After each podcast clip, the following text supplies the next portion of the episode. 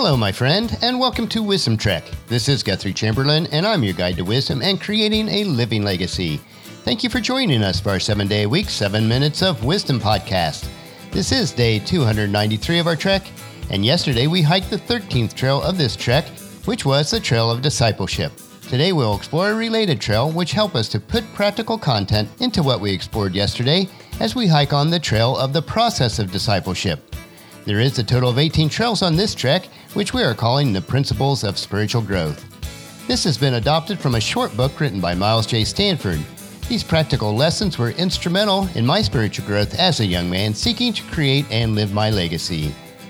As we continue on the trail each day, I trust that you'll find this information valuable in your life, regardless of where you happen to be in your own faith trek. Each of the trails on this hike do build on the previous one, so if you do miss any of the days of our wisdom trek, please go to wisdom-trek.com to listen to them and to read the daily journal. We are recording our podcast from our studios at Home 2 in Charlotte, North Carolina. If all goes according to plan, we will be heading to the big house on the day this episode is originally released. We do hope to get a lot more renovation work completed while we're in Marietta this time. Paula should arrive back from her visit with Aunt Pauline late Friday night. It's been a great visit for her, and we're certainly glad that she made the choice to invest the time with her Aunt Pauline. Speaking of investing time, as we head out on our hike today, we want to discover how best to invest our time in the process of becoming a disciple of Christ. As with every activity that we integrate into our lives, let's change our mentality from spending time to investing time. When we invest time, it has a return on it, just like a monetary investment. The difference is when we invest time, it can have an eternal return. This is part of living our legacy each day. Our trail for today is the trail of the process of discipleship. We need to learn this process to become an effective disciple. This is the 14th of 18 trails which make up the trek, which we are calling the Principles of Spiritual Growth.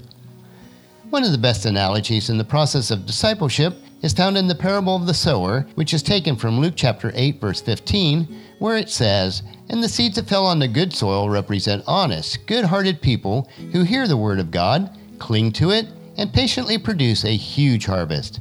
Now, this shows a distinct process of growth through patience.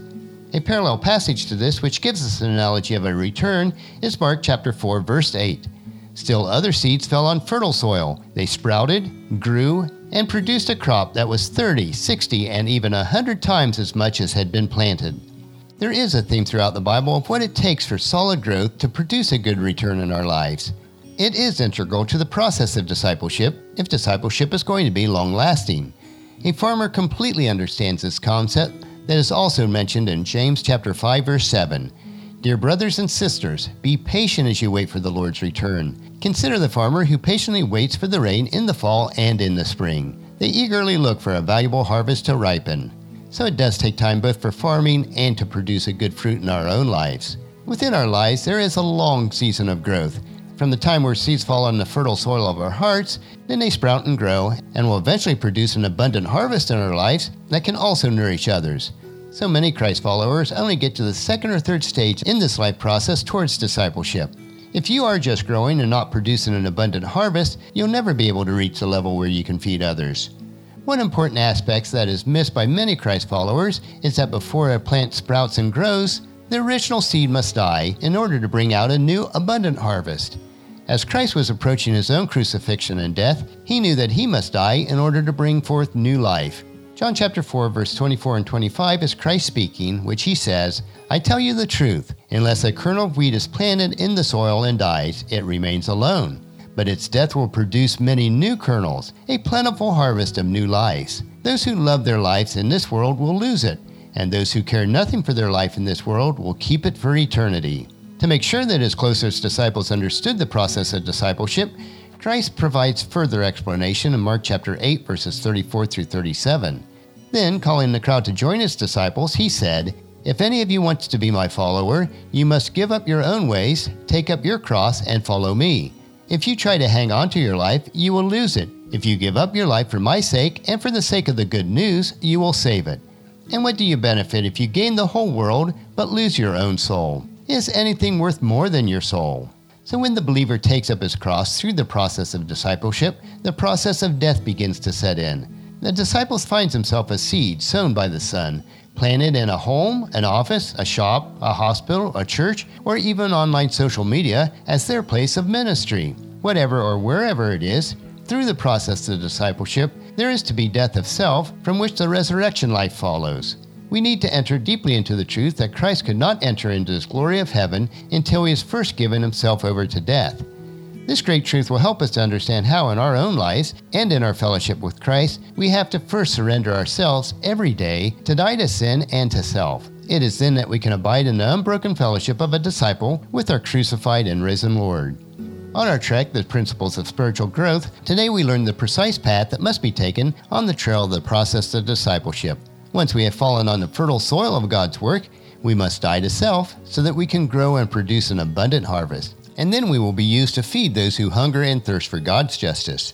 We must be patient through this process because it requires the proper nutrients, care, weeding, and most importantly, time. There is no shortcut in the process of discipleship. And through this process of discipleship, sometimes it does get wearisome. But tomorrow we will move on to our next trail, which is the trail of rest. Throughout the process of discipleship, which will last our entire lives, there must always be time for rest. Every trail that we're hiking on this trek will help us to create and live our legacy each day.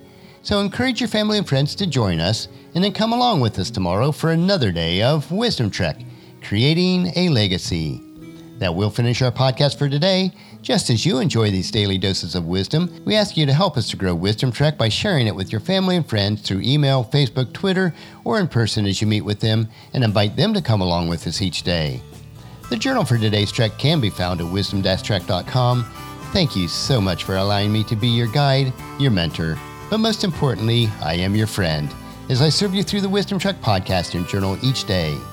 As we take this trek together, let us always live abundantly, love unconditionally, listen intentionally, learn continuously, lend to others generously, lead with integrity, and leave a living legacy each day. This is Guthrie Chamberlain reminding you to keep moving forward, enjoy your journey, and then create a great day every day. See you tomorrow.